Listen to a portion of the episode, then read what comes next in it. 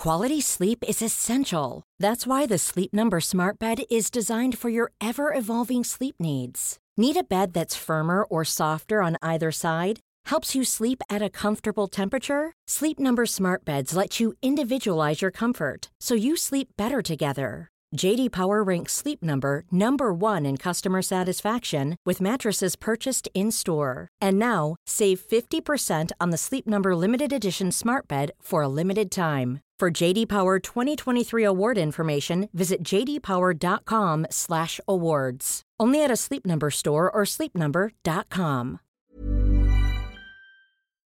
In a sudden flash, it all comes clear. It's a eureka moment, an epiphany. Hi, I'm Marcus Smith, host of the Constant Wonder podcast. The world offers marvel, meaning, and mystery around every single corner. In nature, art, science, culture, history, we talk everything from bees and beetles to obelisks and asteroids. Experience the thrill of transformative encounter. We'll bring more wonder to your day. Listen to Constant Wonder wherever you get your podcasts. Hello and welcome to another installment of History Hack. We've been promising this for a couple of weeks now. Uh, you all loved Sharpe's reunion so much. Um, but in truth, it was, uh, it was frantic getting it together and getting the lovely Sean Bean on. And so we weren't able to get everybody that we wanted to talk to. So the lovely Jason Salkey has been beavering away in the background for the last couple of weeks with the result that we have all of the chosen men with us today for Sharpe's Reunion Part 2. Whoop whoop, this is going to be awesome. Yeah. Okay, so let's go round the virtual room because we're not breaking any laws. Firstly, our historian Zach is back. Hey Zach. Hi Alex, how you doing? I'm good, thank you. Uh, we also have Marcus Cribbs, who is the manager at Apsley House and another uh, Sharpe, aficionado. Hello. Hey Marcus. How you doing? Um, and we also have Adam Barnes with us, who's a member of the reenactors group, the 95th Rifles. Hey Adam. Hi Alex. They're basically here to fanboy over the rest of them. So we have, first off, we have Sergeant Daniel Hagman. Hello, John Tams. Oh, good, good morning. And how is lockdown, John? Oh, it's got, it's all right. It's creaky, but uh, I, I'm still trying to find the key. Brilliant. It's fantastic to have you with us. We also have Lyndon Davies, Rifleman Ben Ah. Perkins. How you doing? How is lockdown for you? You're in Cheltenham, aren't you? We are in Cheltenham. Yeah, it's, it's okay. I, it's it's not difficult. It's all right. But you'd love your football back, is that right? Uh, we do we do miss a bit of football at the moment, that's for sure. And the pub. And the yeah. we also have with us Michael Mears, Rifleman Francis Cooper. Hey, Michael. Hi, Francis Cooper Picklock, of course. So if you're locked in, I'm your man. oh, we also have Paul Trussell, Rifleman Tug. Oh, hello. Uh, lockdown's fine uh, for me. It's going very well, thank you. Um, Southwest London, is that right? yeah, well, I'm down in the in Wimbledon in the Dom, um, and um, you know, as I'm a borderline agoraphobic at the best of times, so you know, not really much much change. Brilliant. And of course, Jason is back. Hello, Jason. Hi Rifleman guys, great to Harris. be here. You're a little Lovely bit to be excited, here. Thanks, aren't Alex. Thanks. Yeah, I'm very excited. I'm trying to hold myself down here. Um, lovely to see all of us together like this. Um, love you all. Mwah. You? I uh, love that you all bought props as well. Apart from Lyndon, you all appear to have bought Yeah. props. Put that sombrero on. Lyndon I is mean. Lyndon does have a sombrero on the back of his dining room door. I feel he's, to fit in, he's going to need to put it on at some stage. Right, You know, guys. you know, Alex. In the first episode, Perkins had so few lines. Lyndon thought he was a prop. Ouch, burn. Not, not on Lyndon. Not on Lyndon. Not a burn on him. Oh, brilliant. Okay, guys, we have so many questions that have come in, um, and as you rightly say, some of them are quite probing. Uh, this is going to be fun. Um, let's start with Guy Barfoot, um, because he asked, did any so Jason, we already know this about you, but for the rest of you, did any of you have an interest in the Napoleonic era before you got cast in the series? Let's go to Paul.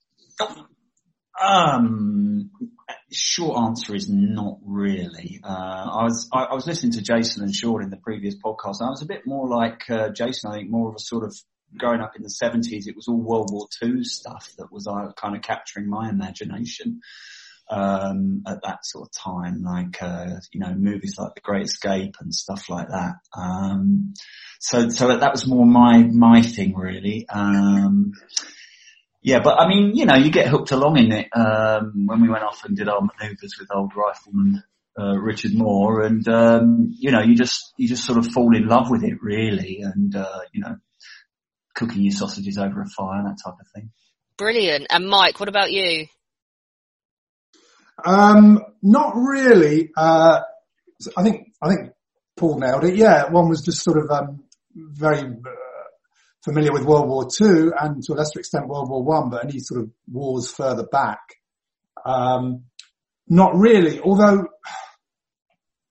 you know, in my in my acting life, I do get to play a lot of period parts. Maybe because of my schnoz. I don't know my profile.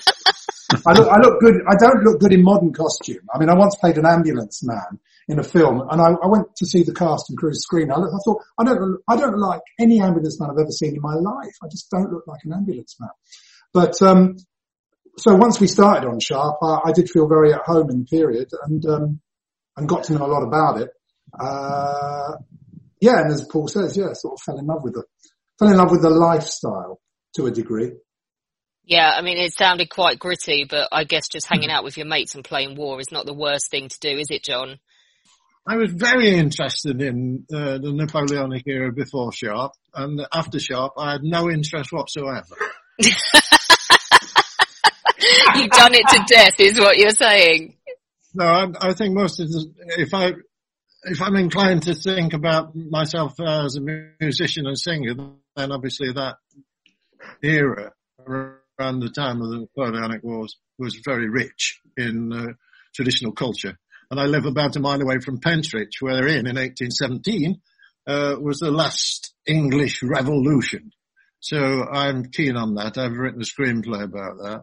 And so yeah, all that, all that stuff. And, and then I, of course, more recently I've been involved with Warhorse at the National. So that was the Great War. So I'm, yeah, I'm interested in war. I feel it would be hugely ironic if Lyndon had the least lines of everybody and was the only one passionately in love with the Napoleonic era before you started filming. Probably going to be disappointed by that one. Okay. uh, I hadn't, uh, hadn't read the books and uh, still haven't read the books or the scripts really. No, no, not at all. Unfortunately not. Didn't even know it happened. Brilliant. I love your honesty. Uh,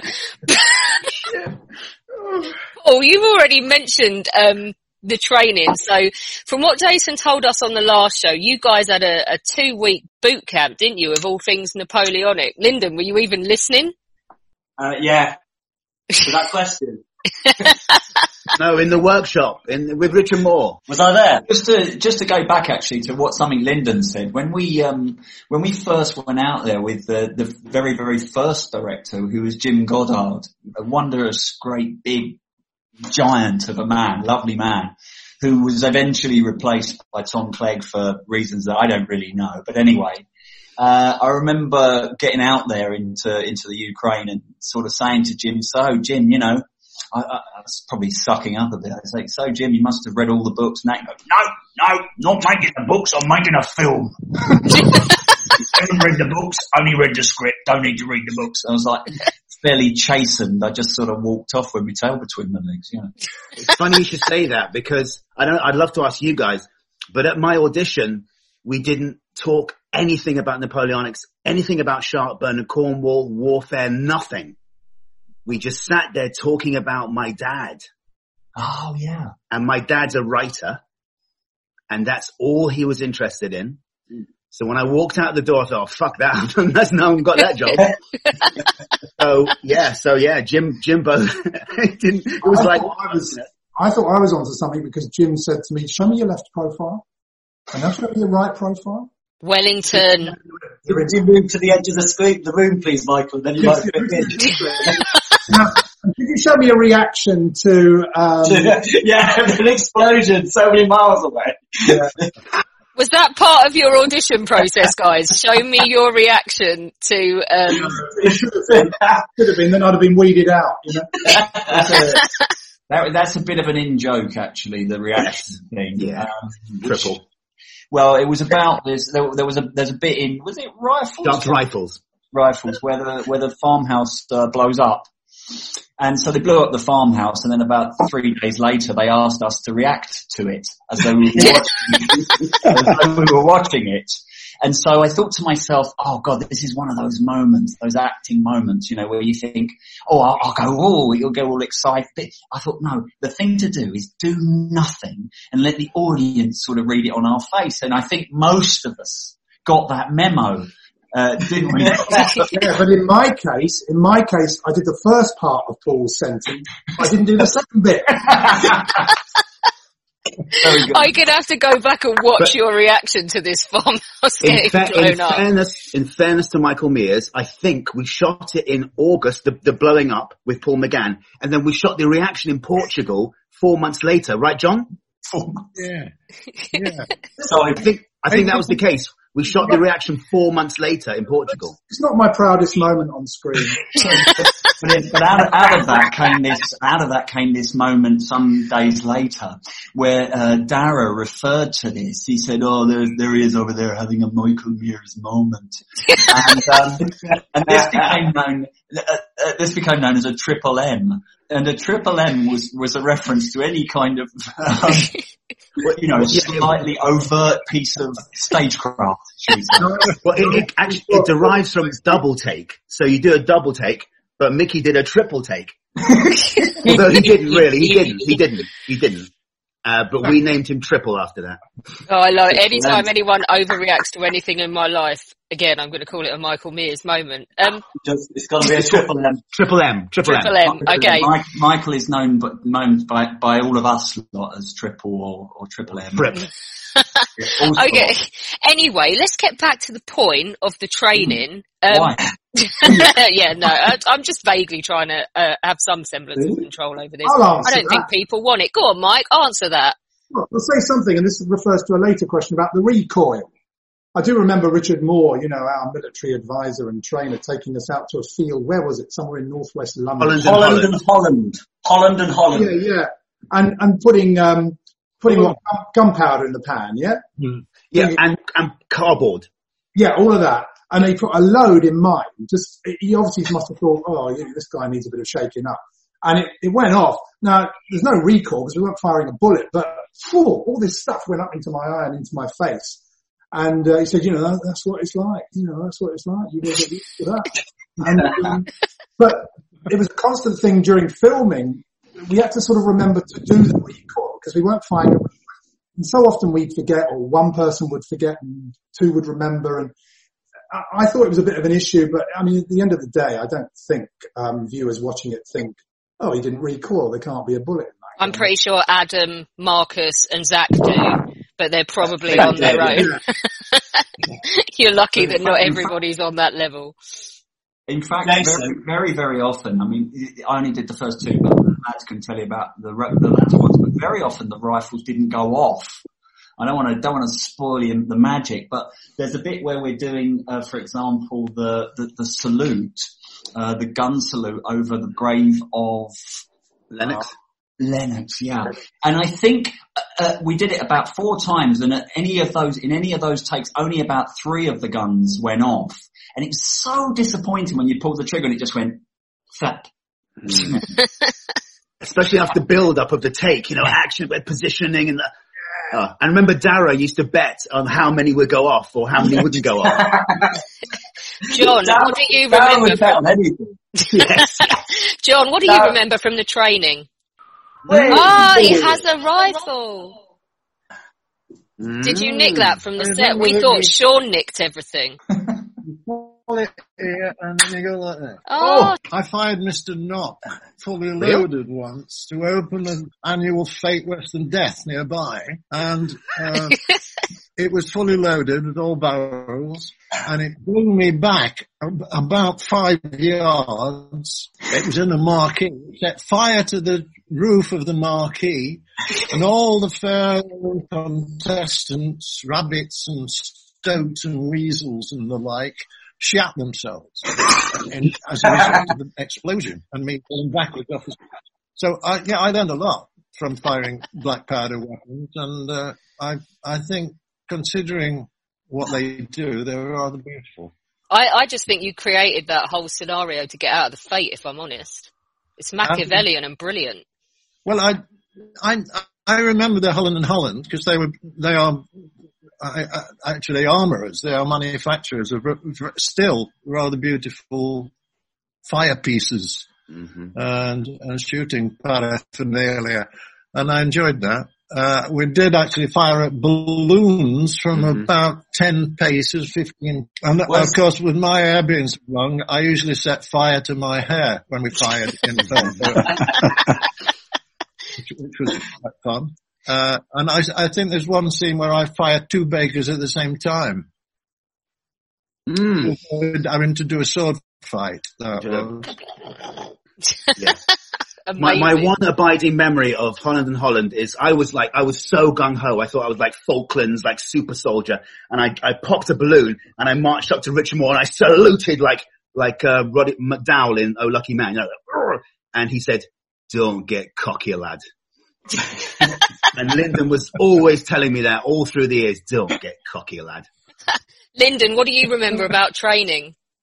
Uh, I remember the minibus drive there.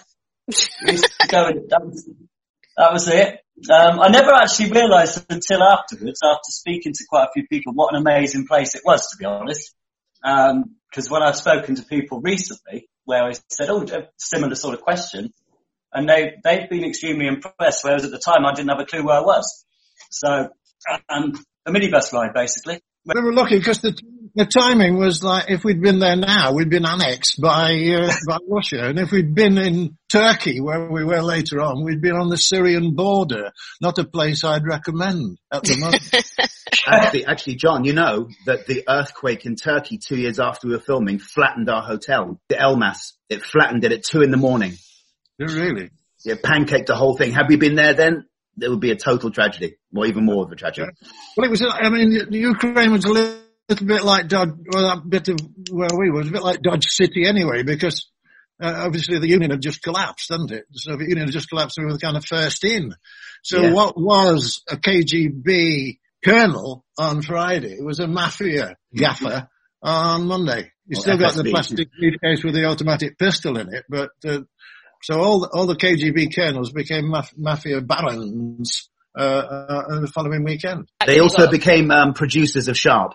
yeah, we actually got a question on the uh, Soviet soldiers that you had as extras. Was that? A, I think it was along the lines of: Is it intimidating um, that you, all your extras were ex-Soviet forces? We were buying all their uniform.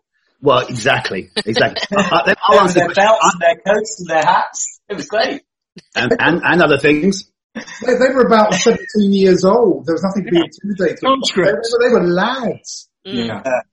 It was finding the ones that were, it was finding the ones that were sober.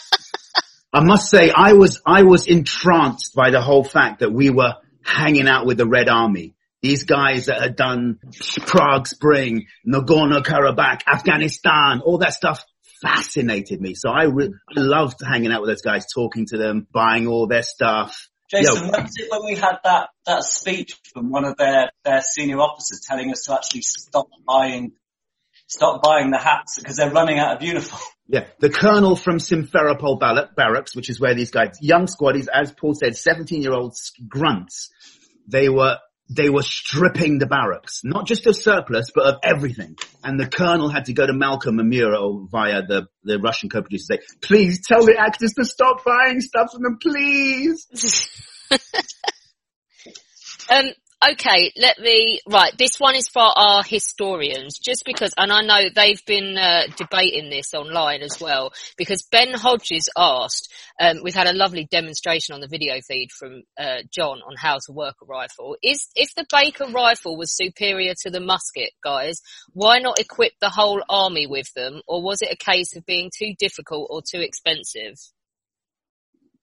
Yeah, this is a this is a really interesting one because um, the uh, Adam will know more, but the experimental corps riflemen were formed to develop the tactics. Different units had different rifles coming in, but um, they were really expensive. And I think the the gist of it was that the rifles at the time were a bit cutting edge and uh, were trialing this weapon, and it was new technology. It was too expensive to roll out to everyone. And also, uh, the tactics at the time had taken hundreds of years of developments going back way before Marlborough. So um, yeah, it was it was too it was too radical to develop and change everything at the time. But Wellington uh, particularly uh, loved the rifleman. In fact, there's a nice little link that after Wellington uh, died, the then the Rifle Brigade, as they became, formed the Guard of Honour during his funeral through London. So there's a nice link between the 95th going through with Wellington there. Is it true, Marcus, that uh, Napoleon was offered the rifles before Wellington and said, "Nah, nah, nah, too, I have a, I fight perfectly well. I don't need that stuff." Is that true? I believe so. I believe that not not those not the Baker rifles it became because that was Ah. a British manufacturer, but they were developing rifles and he didn't want his troops having it. They were, they were expensive and they he liked this big columns. I think they they talk about it in Sharpe that rat a tat tat and marching forwards and chanting and uh, that was their elan, their spirits of the French fighting, and they did things differently to us. But also you've got the fact that it's a different recruiting base, isn't it? Because with the levée en masse and with more and more of um, French society just kind of being drawn into the army at large, you know, you you've got to kind of keep these badly trained recruits kind of moving and the rifle's a different kind of concept. It's about hunting out your opponent and, and thinking independently and that's kind of not Napoleon's way of war, but also then he doesn't like the fact that it's it's too long a reload. So that you've got multiple things kind of influencing that. And distance, I suppose distance too, you know, you can, uh, the Baker was better at l- longer range. Also, rifling a barrel is really quite a technological thing to ask. you know, you've got a smooth bore with the, with the Brown Bess, and then you've got a, a rifle barrel with the Baker. The rifle, rifling is ex- extremely complicated and, and expensive, as, as you gentlemen say. In fact, there's a point, and I shouldn't say it's funny, but it's a bit ironic that uh, a French general in the peninsula, when fighting against the riflemen, had to write a letter back to Napoleon saying it's not it's not exactly very sporting. They keep killing all our officers, and it's not fair. yeah, and from distance. There's another interesting fact, Zach, and maybe Marcus can confirm this. Um, um, Stephenson, Stephenson's rocket, went to Ezekiel Baker to ask about how to, to bore metal for his trains. Is that is that also true? Because if that's the case, then that's like industrial revolution from, from Baker rifle kind of thing, you know? I believe I've, I've heard that um, because the Ezekiel Baker, when he was designing it, had such good rifling uh, techniques in his factories. But um, yeah, Yeah, pretty cool. it's because it, you didn't have interchangeable parts back then. If you lost the spring on your your rifle, you wouldn't be able to go to the store and just get another spring. It, You'd have to make another one that just fitted that exact point. So you couldn't swap things over like you would go down buy buy a bag of nuts and bolts and they all fit each other. It wasn't like that. Lock, stock and barrel, I suppose. Yeah. Altogether. Okay, guys, let's go back to the show. Um, let's go round the, the room on this one because uh, we have a question from Craig Johnson who asks, let's start with Paul. What's your favourite episode that you did? And if you could change anything, I so know what Jason's answer is going to be to that. Uh, what would you change? Paul, you start. Oh, hell, I, you know, I, I've not watched them for a while, but I, I, I do, I, I'm, I'm in, in, uh, accord with, uh, Sean Bean on this. I do think Eagle is my, uh, uh, uh Sharpe's Rifles is my favourite. Um, as, I mean, Sean summed it up really well, I thought, in the, in the other podcast. You know, it's really raw and I don't know, it's just got a great thing about it. Um, if I could change something, I don't know. Um, I'd maybe try and stop Dara standing in front of me in a lot of. Oh, he's going to regret not coming on this so much, yeah, yeah. But no, I don't really have any regrets. I, I, I really liked it and all that. You know, when when Sean comes up and that bit where uh, he he finds the guy asleep and then I stick the rifle in Sean's head. And he, you know, all that. I love all that. That's all, Yeah. The fab entrance for me, I felt. You know. Jason, I know you. You're going to say, I wish I hadn't been killed off. But No, what's- we, you know what? More so, more heart uh, rendering was the death of Perkins for me. You know, Oh, because by the time Waterloo came along, I was thoroughly disenchanted with the management of Sharpe. okay. I was, I Finally, was finally. no, this, I mean, this was ultimate. I was, I was really thinking of not doing the fifth show, but you know, because I was such a petulant little, uh, little, uh, baby. Anyway, um, I I would say that uh, Waterloo dying that was pretty cool. I thought that was a pretty cool thing and interesting, and it didn't feel terrible. And it was the last ever episode, so I was kind of cool with that. Well, I thought it was the last one anyway. But I thought the death of Linda Perkins was oh terrible. Oh, he was so little and cute, wasn't he? Yeah, you yeah, can't kill off the little cute one. I know, and it's pretty unnecessary as well. I think that's but the my favourite why. episodes are like like Sean and like Pop, Poplito said there. I love Rifles, Eagle, Honor, and even Enemy. I loved all that first lot where most of us were running around. Mike, Yeah, well, anything. would you change the triple M? Yeah, I would. Yeah. Um, yeah, I'd also change. I'd also change how I left the show. Um, I would like to have done more, but I wasn't in the right place at that time to do Mhm. more. Uh, I, I'd been ground down by the experience that year, and you know, my dad had died and everything. I was a million miles from home, and I felt like the chosen men were being given less and less to do. Um, but I wish that I'd, I, I'm a completely different person now, believe me, honestly I am. Uh, I, no, seriously, I, it's the only thing in my professional career where I thought, I wish I had stuck it out actually. I only had like a week of my contract left. Um, I wish I had stuck it out and I would like to have, you know, calmed down, got over that and then come back and done a bit more. Um, Died at Waterloo. Yeah, I guess so. Uh, favorite episodes, um, unquestionably, I think anything with Postlethwaite in. So, I mean, you know, you're talking enemy and, uh, uh, sorry, you're talking company and, um, Enemy. enemy and company. Yeah. Um, I mean, I love Sharpe's rifles for the reasons that have been said so far because we were introduced and set up so well. Um, but I thought Postlethwaite brought something so special to, to those two episodes and indeed Assumpta and, um, you know, all the other cracking, cracking, um, actors that were on board. Um, yeah, those were my favourites. John, what about you? Uh, I, I, it's, it's, it's difficult because I didn't know who these characters were, Mm. but it seemed in Rifles, for example, that neither did they. So I made up a lot of background for them. And strangely enough, the director filmed it. So I decided where Jason came from, where Harris came from, for example, and that, that he was a courtier to my Lord Bacchus. I do And I remember think that, I yeah. may have decided that, that Michael was, don't know where, had we heard that you were a picklock? Well, how did I, and, and Paul just said army. That's all he could say. He just said, just kept saying army. Where, what's, where are you from? And just said army, I think. Is that right, Paul? Uh, Yeah. Just- yeah, army, sir, just army. Army, Brilliant. Brilliant piece of writing and acting. just army. And your family, army. And, and, and I thought,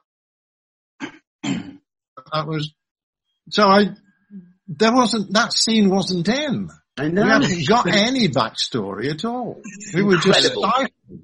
We were just green ciphers. Mm. When you were talking about expressions and how to how, how to do a reaction, I only found out recently that I can only react on one side of my face because that's the edge of the frame that I was always placed. on. I never got to be in the, so I only worked the left hand side of my face.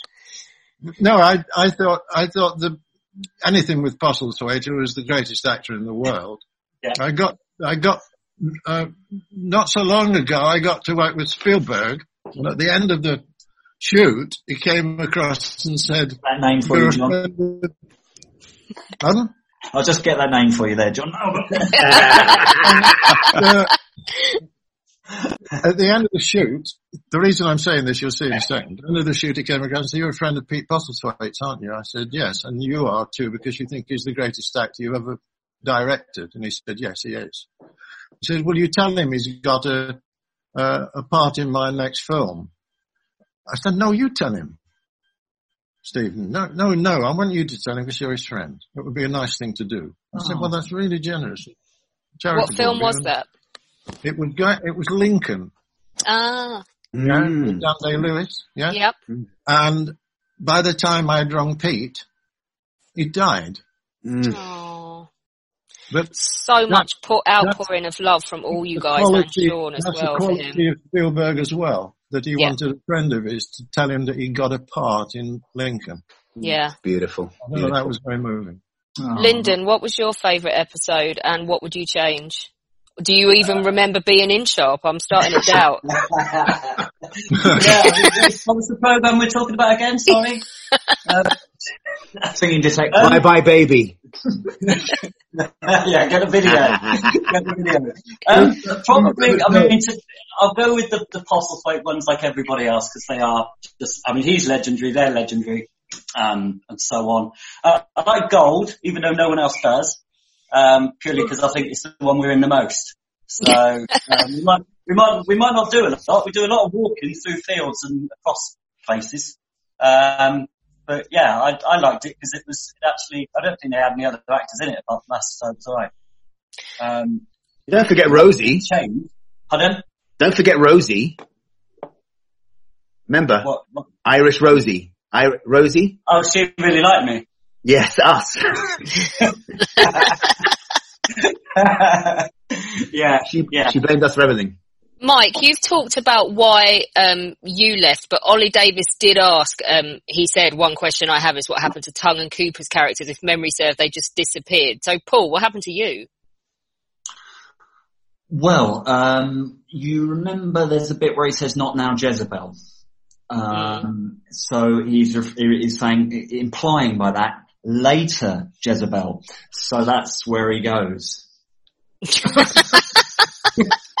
Nicely done. Um, I know Adam wants to know this one as well. Um, Michael Kirby asks, what is everyone's favourite quote, quip or one-liner from the series? He likes Lieutenant Price's, uh, I'm acting adjutant, oh, I ain't any longer. I'll start. Um, I love. answer for me as well. Yeah, I yeah.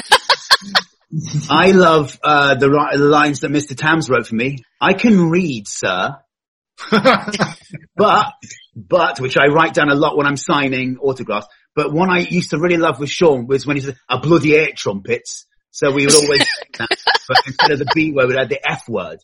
But the ultimate, ultimate one, which I love and I say over and over, is the lines between Brian Cox and Sean. And Brian says, uh, and Sean says, you expect me to rise up for a rag on a pole? You do, Richard. You do. I love that for some reason. Mike? Right. Well, I mean, it's so, ob- it's so obvious, isn't it? I mean, I love Sean's line, uh, Jules, and then I bloody choose you. and, and my, other, my own favourite line, of course, is, um, ticket to leave, sir. Just clapped eyes on me supper. when I spot the rabbit over there and I go, and, or the hare rather, and I go and bag it and, uh, I have to get a ticket to leave the, um, the march, uh, off, off Sean and, uh, off I go, shoot it, come back with it. So yeah, clapped eyes on my supper. Yeah, and I'm, I'm looking at the clock and I'm, I've, I've sort of clapping the eyes on my lunch in about an hour. Anyway, carry on. John, what about you? Hmm? What's your favourite one-liner or quote Me? from the show? Yeah. Uh, Poss. Always. Yeah. Peter Postlethwaite. Pete Postlethwaite saying, Eons. Do you remember that? He, he Say it again. hunts. Eons. November the 5th, 1900 and frozen to death. The set caught fire.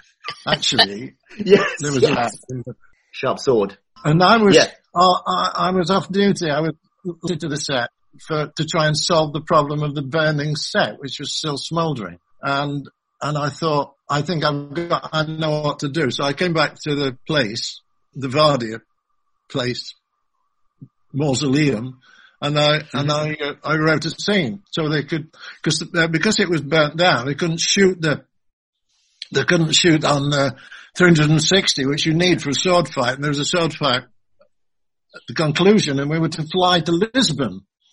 So if we if we hadn't finished filming, we were going to be there for about another three or four weeks while they rebuilt the fort.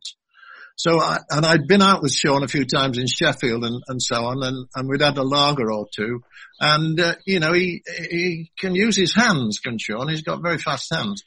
uh, and I've heard him say this before, so I put it in the script, which, is, uh, it, it says to the French officer who's going to have a sword fight with outside now. And that, that's, I think that's my favourite line because I just don't say it. I really remember that one. We flew, we flew to Lisbon the following day and it saved £50,000, me writing that uh, scene. And I got to Lisbon and the producer said, come and have lunch. I want to talk to you about what you've been doing. And I went to have lunch with him. I remember I had liver and onions and uh, a nice uh, bottle of Shiraz. And, uh, and that was it. so none of the fifty thousand pounds went your way then. paid. liver and onions and a bottle of Shiraz and I'd saved 50k. Brilliant. Thank you. It was the first meal John had had I for agree with Jason. It was a pleasure being killed at Waterloo. Yeah. Lyndon, And what the- about you? The amazing been stunt fly, uh, Johnny. The amazing stunt fly that landed on our hand. Remember? That's right. Amazing, Yeah. eh? Yeah, and you took at least 15 goes to get stabbed in the back. Wasn't your fault. The, the, Igor. Yeah. And, and the, the touching thing was Sean wasn't working that day, but he turned up to watch us both get killed. Do you remember? Yeah. You're, you're saying that Jason made a meal out of his death scene. I don't believe you. No, Impossible. no, he, he, he, Jason was spot on every time. He fell exactly on the sixpence. But the other guy was either a yard behind him or too too many feet in front. And Yeah. uh, we shot it about just, at least a dozen times, didn't we, before he got it right? And you were happy with it. Yeah. And then What- I what went it- all, all camp and got you to crawl out and hold my hand. What it, what it was, John, was, um, one of the stuntmen, Igor, Ukrainian stuntman, was my buddy for years, all years, and he didn't want to nail me with the, with the musket. I had a massive pad in my back. I said, just hit me hard, please. And he was giving this little, oh, I can't heal Jason, no! And No, that's why it took so long. Good man, but it did take a while, didn't it? For- It did for take a while. I saw, I saw Igor in Kiev last year. He says hello to you all guys. God bless all you you. guys. Yeah, he's a good man. He's He's a good, good man. man. No, but it, it, it, it was it was difficult at the time. It was. It was. Lyndon, do you remember any lines from Sharpe? Uh, no. no. Um, Nothing no, new there then. all. Uh, hey. Quality sleep is essential. That's why the Sleep Number Smart Bed is designed for your ever evolving sleep needs. Need a bed that's firmer or softer on either side? Helps you sleep at a comfortable temperature? Sleep Number Smart Beds let you individualize your comfort so you sleep better together. JD Power ranks Sleep Number number 1 in customer satisfaction with mattresses purchased in-store. And now, save 50% on the Sleep Number limited edition Smart Bed for a limited time. For JD Power 2023 award information, visit jdpower.com/awards. Only at a Sleep Number store or sleepnumber.com. Ryan Reynolds here from Mint Mobile. With the price of just about everything going up during inflation, we thought we'd bring our prices down. So to help us, we brought in a reverse auctioneer, which is apparently a thing. Mint Mobile unlimited premium wireless. Ready to get 30, 30, bit to get 30, bit to get 20, 20, 20, bit to get 20, 20, bit to get 15, 15, 15, 15 just 15 bucks a month. So, Give it a try at mintmobile.com slash switch. $45 upfront for three months plus taxes and fees. Promo rate for new customers for limited time. Unlimited more than 40 gigabytes per month. Slows. Full terms at mintmobile.com. Um, no. No, I can't, I, I honestly can't even remember a single line. Paul, what about you? You must I know that Lyndon was the major star of the Chosen Man. When he arrived, he was a high flying wonder kid. Yes. Having just done. And when I left, John, what was I when I left? What had you done Okay. before then? Um, detective. Singing Detective was the first thing when I was 13. you were a Um, major in that. It was quite a rather large thing, yeah. Yeah, so, yeah, yeah. so from Sharpe, from after Sharpe, it just went downhill, really.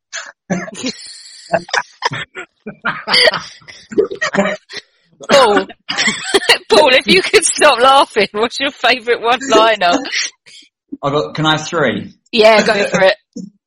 My one of my favourites is uh, one that Dara said actually, and it's it's it's, it's it, you wouldn't necessarily notice it, but it became a, a bit of a running joke for us after he'd said it. and it's the scene where Paul Bigley gets whipped and, uh, and Sean whips out, um, some brandy, a pint of brandy. To, to give him some brandy, Pat. And, uh, and, and Dara says, here, son. And he puts the, the, the canteen in the kid's mouth. He says, here you go, pint of brandy, half in your belly and half on your back. And that became a bit of a slightly, a slightly dirty joke, but I'm not going to go any further on that one. my, my favourite, my favourite line that I had was, and, and actually a lot of this was down to the reaction from my dear friend Lyndon there which was yay, I say yay at the at the funeral, and the and the and the hilarious response uh, Perkins gives me to that. I love that. and uh, and so that's my favourite one. And the favourite line I heard, which is a bit naughty, but um, which was wasn't in the thing, but I heard someone say was because I, I was reminded of it when John was talking about his liver and onions, and he was making quite light of it. But of course, while we were filming, John got quite poorly and lost a ton of weight. And I remember one day we were, I was sat next to Sean and he just said, and, he, and John walked by and he, John, Sean just went, oh, hey, look at John Tams. He's so fucking thin, you can't fucking see him.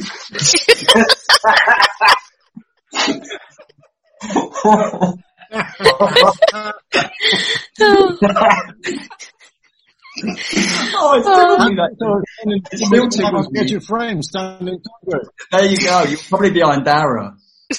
oh, I, I love it. Um, so someone uh, we've already talked about death scenes. So Rad has asked about some of the famous actors um, that weren't famous. Obviously, you were much more famous at the time, but those buggers have gone on to be bigger than you um, uh, in some ways, I guess. One being Daniel Craig, which is what Rowan Kendrick um, specifically asked about. Exactly who. Mm-hmm. Uh, what was it like working with Daniel Craig on Sharpe's Eagle? And I put in Mark Strong as well. I love him as a British bad guy in that. These, did you have any inkling that these people um, were going to go on to to sort of Hollywood stuff? And also, were they complete divas to work with?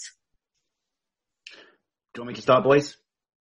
Yeah, yeah, go, yeah, go on. Okay, as soon as I saw Daniel Craig, I thought, wow, that dude is like a young Steve McQueen, and I reckon it's, something's going to happen. But he was so arrogant and looking down his, I loved it, I loved arrogant looking down and didn't suffer fools gladly. And he's exactly the same now. He has not changed a jot. No. So when I saw him, I, I knew that. Mark Strong, very lovely, lovely chap. Um, I, he was big in theatre, but the one person I thought I knew was going to be a star is Paul Bettany.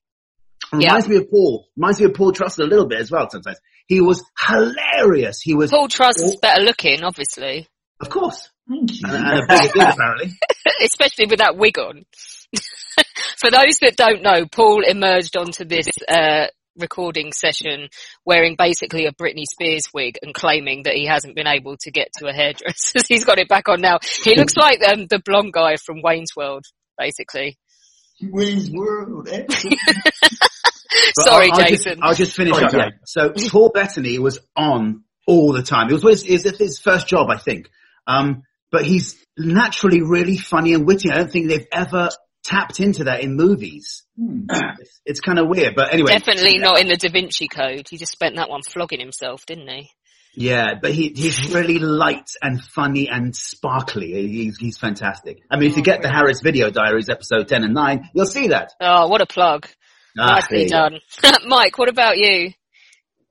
Um, yeah, I, I mean, I I wasn't quite so blown away by Daniel as, as Jason was, but I was very struck by his eyes, those incredible blue eyes.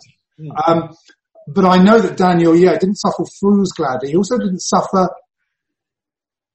alarm clocks very gladly, particularly, particularly Lyndon Davies's alarm clock.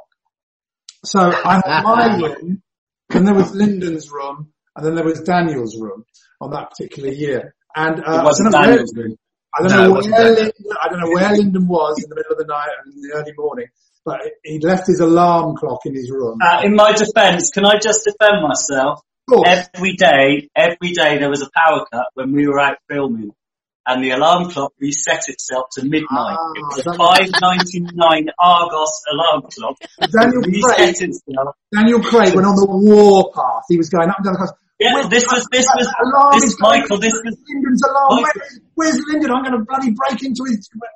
Was extraordinary. Michael, this was, this was the third night of the week it had got off. The first night, Brian Cox, Brian Cox found me and said, Lyndon, I think your alarm's going off. You think you need to come up and switch it off? And I, and every day I'd switch it off. We'd go to work the next day. The power cut would happen. I would not know. I was down in the bar having a shandy and, uh, every night. And then, and then by about the Thursday, Daniel Craig, um, climbed over the balcony, broke into my hotel room, took my alarm clock, threw it over the balcony and broke it. And I was deeply upset. So what you're saying is Daniel Craig owes you five ninety nine Yes, five ninety nine, and I'll I'll take six quid. and an apology. Um, no, I don't. No, I don't want him to apologise. Paul, what about you? Just give me, just give me six quid. I, I can't remember what you asked. I'm so sorry. The the famous people that came out of Sharpe.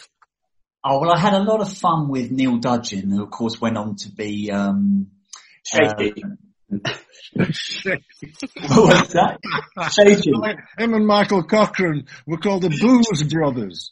Yeah, Michael, Michael Cochrane, uh, Simmerson, of course, and and uh, Neil Dudgeon were just such amazing value. I think all the chaps will agree. Particularly, in fact, particularly Cochrane, who was called Cocky. Cocky. Yeah. And, Darling, uh, Lindy, darling, Lindy. He just basically he spent sort of the whole time he was there living off cigarettes and alcohol essentially. I never took him and uh, he was just an absolute delight. And I had the I was very lucky. I worked with Michael a few times now, and he's just one of those people when you see you see in your eyes light up. Uh, Daniel Craig, yeah, I mean he just sort of looked right through me as I recall. He didn't, as Jay says, really. He didn't really um, have any sort of time for me, as I recall. But you were Um, more famous than he was at this point, right? Let's just get that in there. Yeah, and I used to tell him that, but for some reason,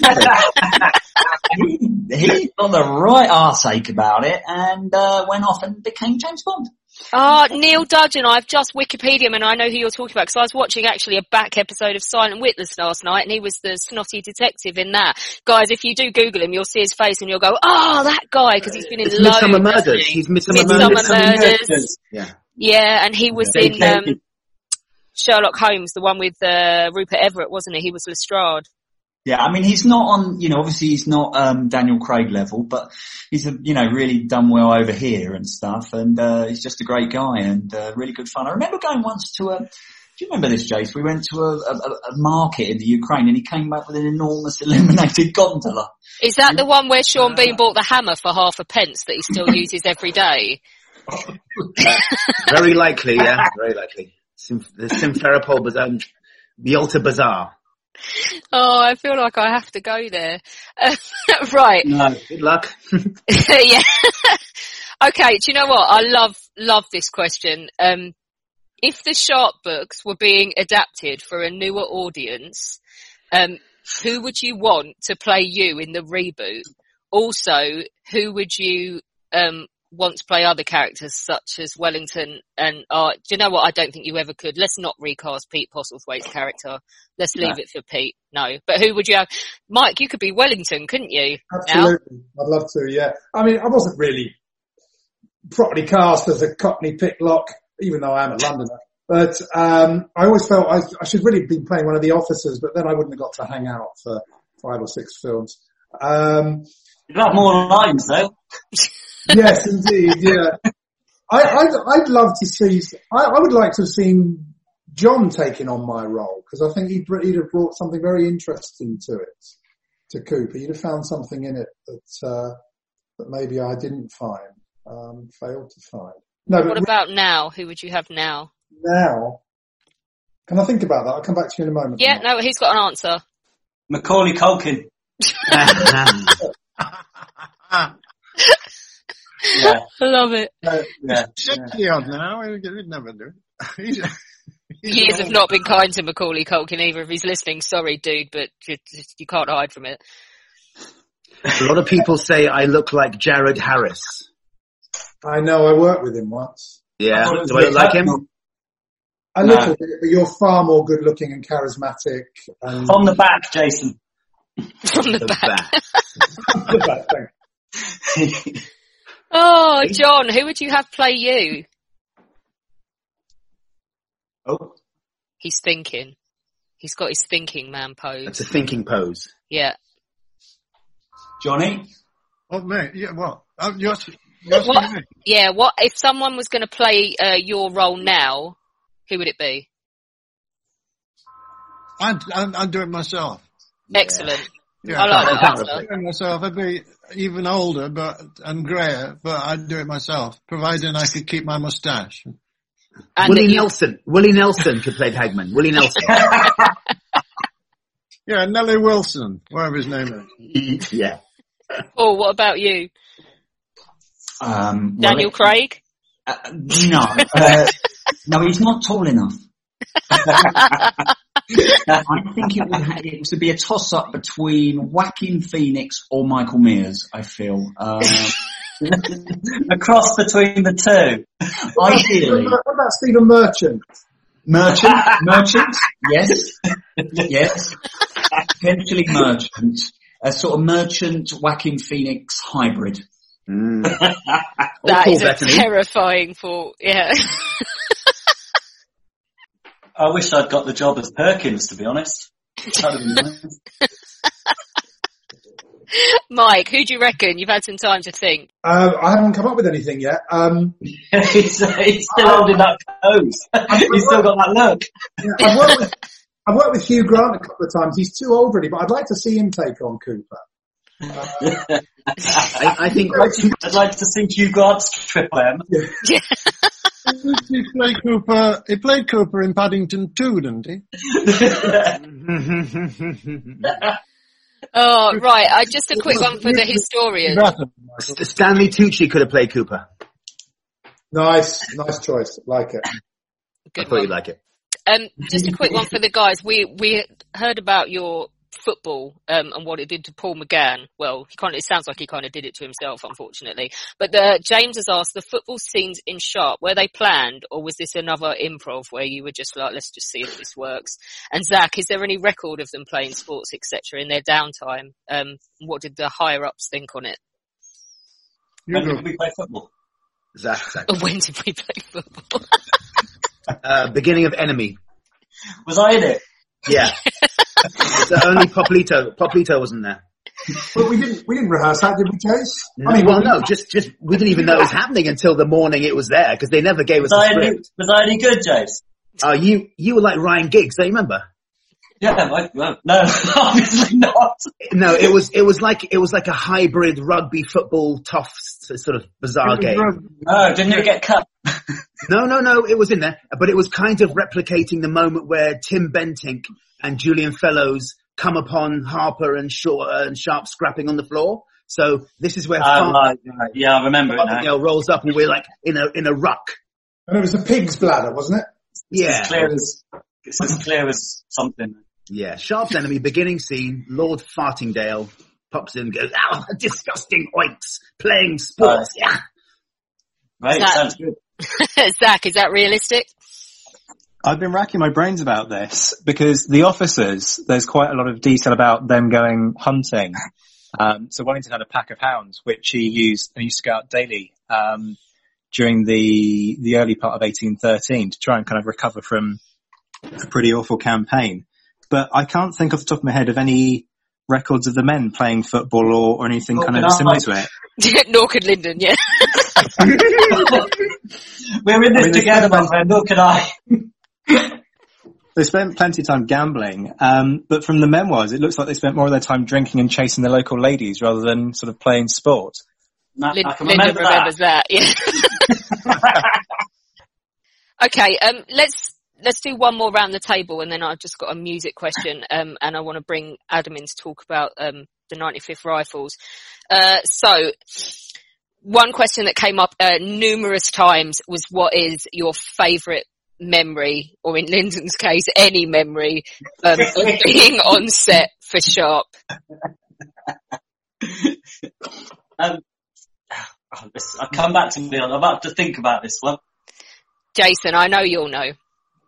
Yeah, um, straight away what comes to mind is defending um, Santiago de Compostela at to- or Torre Castro, and we raised the gonfalon, and that, all of those scenes leading up to us retreating into the churchyard.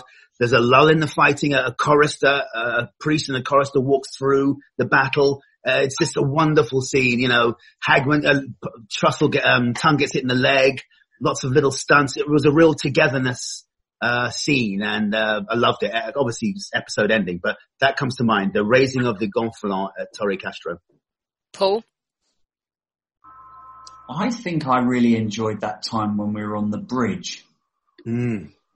That was fun, I remember. You boys, Lyndon and uh, Jace were underneath uh, wiring gunpowder up, I remember, and I think I was on watch or something, and it was just great. And then all, and then the, didn't the French all come running over the bridge, and we sort of ran at them, and I remember slamming some extra. Not very pleasant of me in the chest with my hand, and he went crying, and we just. I mean, I didn't mean, you know, he was okay. I just should say he wasn't hurt. Was it an extra or was it Daniel Craig? It, uh, in my mind, it was Daniel Craig, um, but it was an. I knew it was an extra because he was, he was too tall for Daniel Craig. Um, I love you, Daniel, if you're listening. Um, good. It was a stuntman, probably. Yeah, I think it was a stuntman. Yeah, I think It was you're a 17 year old Russian. Yeah, but then on that a whole time on that bridge was it was really really cool, and and Tom, dear old Tom Clegg was absolutely brilliant, and he was hopping around in the water and getting all different shots. It was it was really really fun, and then and then the craziness of watching that bridge get blown up. You know, actually not a computer, it was actually blown up, and they re- Twice. That's right, they rebuilt it. You're right, guys. Did they? Why did they do it twice? I don't remember. One for Paul, one for Sean. Okay, one for Paul McGann, one for Sean. Yeah, but that's my. I mean, I've got lots of happy memories, but that's my main one. Where did they get this Semtex from? ah, it's the Soviet Union. Yeah. Yowza Bazaar. John, what's your favourite memory on set? I like the fact that I was such a good shot. I could shoot a cavalry officer on Monday, and he wouldn't fall off his horse till the following Thursday. I, underline how brilliant a shot I was, and how slow the ball comes out the end of the Baker rifle. It took four days to get to the target. right, that's a lot. And sometimes it fell off before I shot him. He may have shot. It probably fell off on Friday, and, and then I had to wait to shoot him on Monday. I, I quite like it. And I, I, I offset my favourite one is we went next door when we were in Turkey to have some chips, Sean and I, and uh, and, he said, and he they were lovely chips, and they arrived, and he looked up and said, uh, "Have you got any vinegar?" And uh, the guy explained, you can't explain vinegar, incidentally, in any way. and he explained vinegar to this lovely Turkish guy. And I, I was sitting next to him and there was a big tree of lemons. So I took some lemons off the tree and chopped them up and squeezed them on my chips. Yeah, yeah, you can't have lemon on your chips, he said. And I put some salt on. And then he said, give a chip then. So I give him one of mine, having enjoyed the, and he said, oh, blimey, these are good. And to this day, Sean Bean still has lemon on his chips. Really? because I know he hates, I, he hates mayonnaise. Yeah, but it, it we've got no vinegar. The nearest Yeah. thing to vinegar is lemon juice.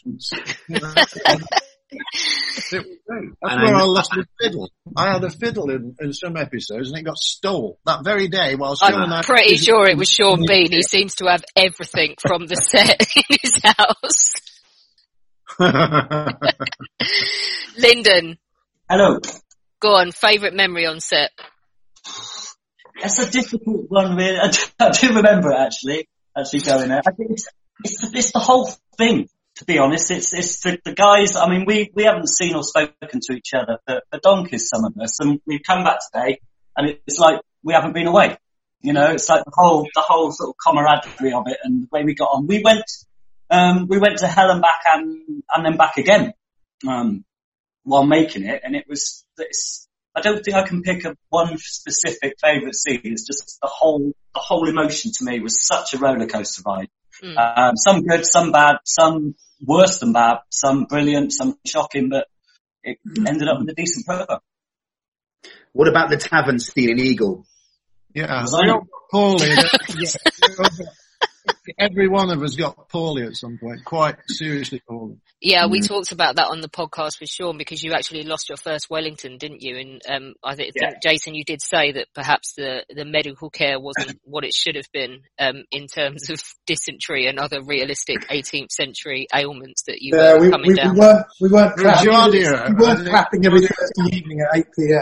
The, the drinking of, the drinking of vodka helped. That was the only medicine that we had with. Mike, what was your favourite memory on set? Well, yeah, there are lots, but I, I suppose my favourite ones revolve around the non-fighting moments. So, for example, the um, the big feast in rifles, rifles load, and we all just got stuck into all this nosh. Um, really enjoyed that scene. I mean, we shot it twice because we shot it once. Wasn't that our very first day in Stanford with Paul McGann? Yeah, wow, yes, yes, yes. We had to reshoot it in, was that in Portugal, Chase? Yeah. Portugal. Another lovely moment. I love the, um, the, bir- the birth of the baby and, um, I I remember me looking through the tent and Tansy saying, blankets, Cooper, blanket, blankets, yeah, blankets, blankets. And, um, Not with human childs. yeah, lovely tender scene. Lovely scene. I also remember us doing the famous rifles march, you know, th- three walk, three trot Quick time, dawdling time. through that hot valley somewhere. I can't remember which one it was, but we go, you know, I know. With one bottle of water between 20 people. yeah, yeah. So those are three of my favourite moments. Excellent. Um, so you guys, these two shows that we've done um, have completely, it seems, reignited people's uh, passion for Sharpe. Because Adam, aren't you now reforming or reopening the Sharpe Appreciation Society? Um, and you guys, actually, you and I think Marcus are part of the 95th Rifles, aren't you? So Sharpe has really sort of gone on for a new generation because you're not of an age that you would have watched them as an adult and then started reenacting, are they? You've come to it later. Yeah, absolutely. I came to it, um, I think my first reenacting event was actually with Jason, Lyndon and John in Nottingham for the Sharp Chefs book signing. Um, that's what, that's what got me into it. Yeah, it was Waterstones. Um, I remember running around Nottingham getting CDs for, for several of the ladies for John to sign. Um, that was really what got me into it. Um, I was in the middle of doing my dissertation at university and, um, I was doing it on the 95th and got invited up to, to help out and then that was sort of my, my way of sort of researching sort of what they were doing. Um, so yeah, for, for me, Sharpe was definitely a way into the hobby. Um, the other part of the question was about the Sharpe Appreciation Society, wasn't it? I've been, um, I have been one of the groups on Facebook, Sharpe's Rifles group, and um, there's been a lot of posts coming up since we've been in lockdown with people rifling through their stuff, finding, oh, here's my Sharpe Appreciation Society card. Um, and it, there's so much love still for it that I've sort of, it's got me thinking, thinking, would it be, would it be a good idea to, to reform? Because there's so much love for it still. You must dedicate it to Christine if you if you do. Absolutely, absolutely. Yeah, yeah, yeah. You'd be surprised how much it comes up in uh, a context for history and uh, the line between fact and fiction and the amount of people think that Sharpe and the Chosen Men really were there because they've uh, read it so many times and watched it. If every event we go to when we march past, they're like, "Oh, it's Sharpe and the Chosen Men." It's like, no, no. no, they weren't real. Um, We, right. And we must thank and we must thank Adam because Adam formed the first um, Facebook Sharpe's Rifles uh, Facebook group, which is massive. And uh, Adam started that, and it's uh, helps to stoke the, the legend. So well done, Adam. Well done, Adam. Okay, one last question. Um, I think it's for John. Uh, what was your favourite piece of music recorded for the show? And if you can pick one song that didn't make the cut, what would it be? It, there wasn't a song that didn't make the cut. Okay. Um, because most of them were done on camera, you see. Um, and the scene, if the scene got cut, probably the song did, but it didn't. Um, they, they were all kind of useful because they advanced time and so on and, and gave a sense of what we were doing on downtime. it's, uh, uh, oh, there was one. I remember we were marching out of a fort towards the Mediterranean somewhere and, uh, uh and, and uh, there was no time to teach uh, a song. So I sang, uh, when the moon hits your eye like a big pizza pie and some more. and we all marched to that. but uh, I would like to, to have stayed in for Dean Martin's sake. But uh, that that no, I, I, I can't I can't think of a of a favourite one. Uh, Love Farewell probably was was probably my favourite, um, which was actually taken off an album. But uh, Tom Clegg decided to use it when when Sean's having to leave uh, his home in France and go back mm. and have a scrap. Mm. And I recorded it sometime later for Out for Heroes with the, with the band and bugles of the Rifle Regiment, which oh, was, yeah. was a nice yeah. thing to be involved with, and I'm honoured to have done that. Hey, John, I'm a little, yeah? I'm a little bit disappointed you didn't say that it was tongue singing to be a pilgrim.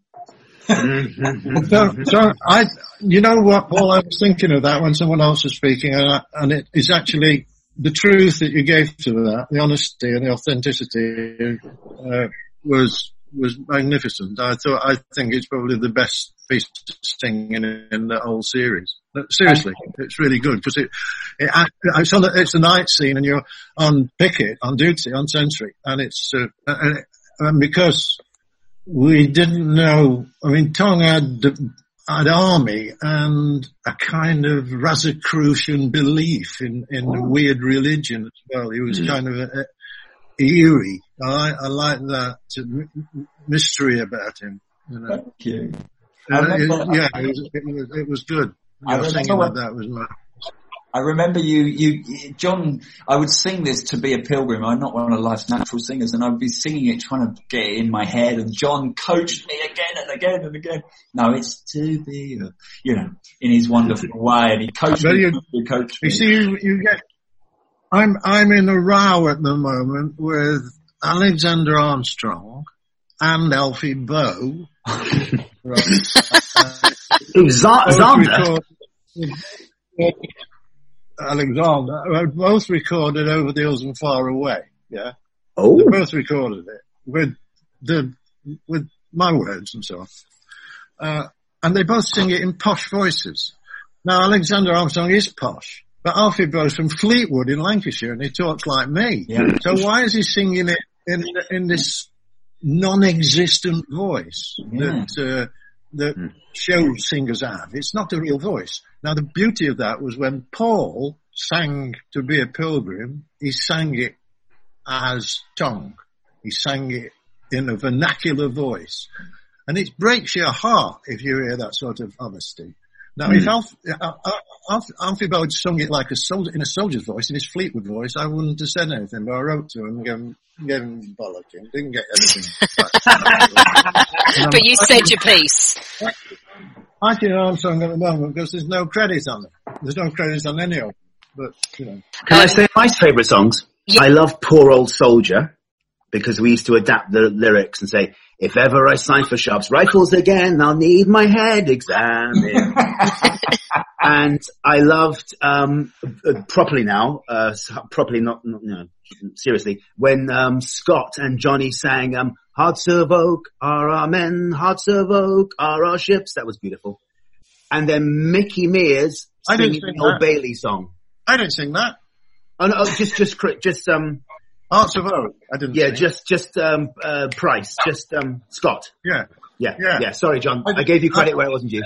I railed against that because it's an art song. It's not a people ah, song. It was quite beautiful though. It was written. Whereas all the stuff, all the other stuff that we sang was just found. Was passed down, yeah.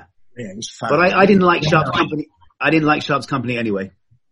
No, no. What was, the, what was it? Jason, what yeah. was the Michael Mears one that you liked? Um, uh, the old Bailey song, Mickey. Oh yeah. yeah uh, you, that was a found song, wasn't it, John? Pardon? That was a found. Did it do to all judges and juries, Michael? Yeah. Yes, yes. Justice yes. in Old Bailey too. You sang it magnificently. It's a great, it's a great song. Love that. Love I, that. I, I think we should all have sung a lot more, you know, not just me. And it would have been great. Um, but Sharpe, Sharpe the musical beckons. It does. if anyone, if Andrew Lloyd Webber is listening. Uh, right, yeah. okay. Baz Luhrmann should do it. yeah, I think that would be. Yeah. uh, Marcus, Zach, Adam, thank you so much for joining us. Um, you didn't really get a word in edgeways, but I'm really glad that you were able to be here to, to interject with some history and also to, to tell the guys how much they're still loved. Yeah, thank you, Alex. It's been a pleasure. The, um, the, uh, the history is still very much alive and it's intertwined, so it's lovely to be involved. Thank you. No problem. And we will get you three back, I think, to do a, a proper history show on it because um, we've talked about the TV show a lot, but perhaps not covered the history behind it. So thanks very much. Great, that'd be fantastic. So just before we go, guys, um, and for the love of me, I cannot find the original post to give this lady her due credit. But we had a message from a, a lady who's an ICU nurse who's uh, on the front line at the moment fighting coronavirus, and she asked if you would possibly sing "Over the Hills" um, to cheer her up. And I spoke to John beforehand, and um, we're going to give it a go, Zoom pending. Um, so this is this is for you. Here's forty shillings on the drum for those who volunteer to come to list and fight the foe today over the hills and far away, over the hills and all the main. Through Flanders, Portugal and Spain. King George commands and we obey. Over the hills and far away. If duty calls us, we must go to stand and face another foe. Yes, we will stand and we will stay and the NHS will win the day. All the hills and all the main. Through Flanders, Portugal and Spain. King George commands and we obey. Over the hills and far away. All the hills and all the main. Through Flanders, Portugal and Spain. King George commands and we obey. Over the hills and far away. Thanks so much, guys. Thanks for organising this. No, guys. thanks, thanks, Jason, for getting you all together. Good job. Bye, guys. Bye, Bye. mate. I love you lots, and it's good to see you, and looking so well. Keep safe. Thank you. After one another.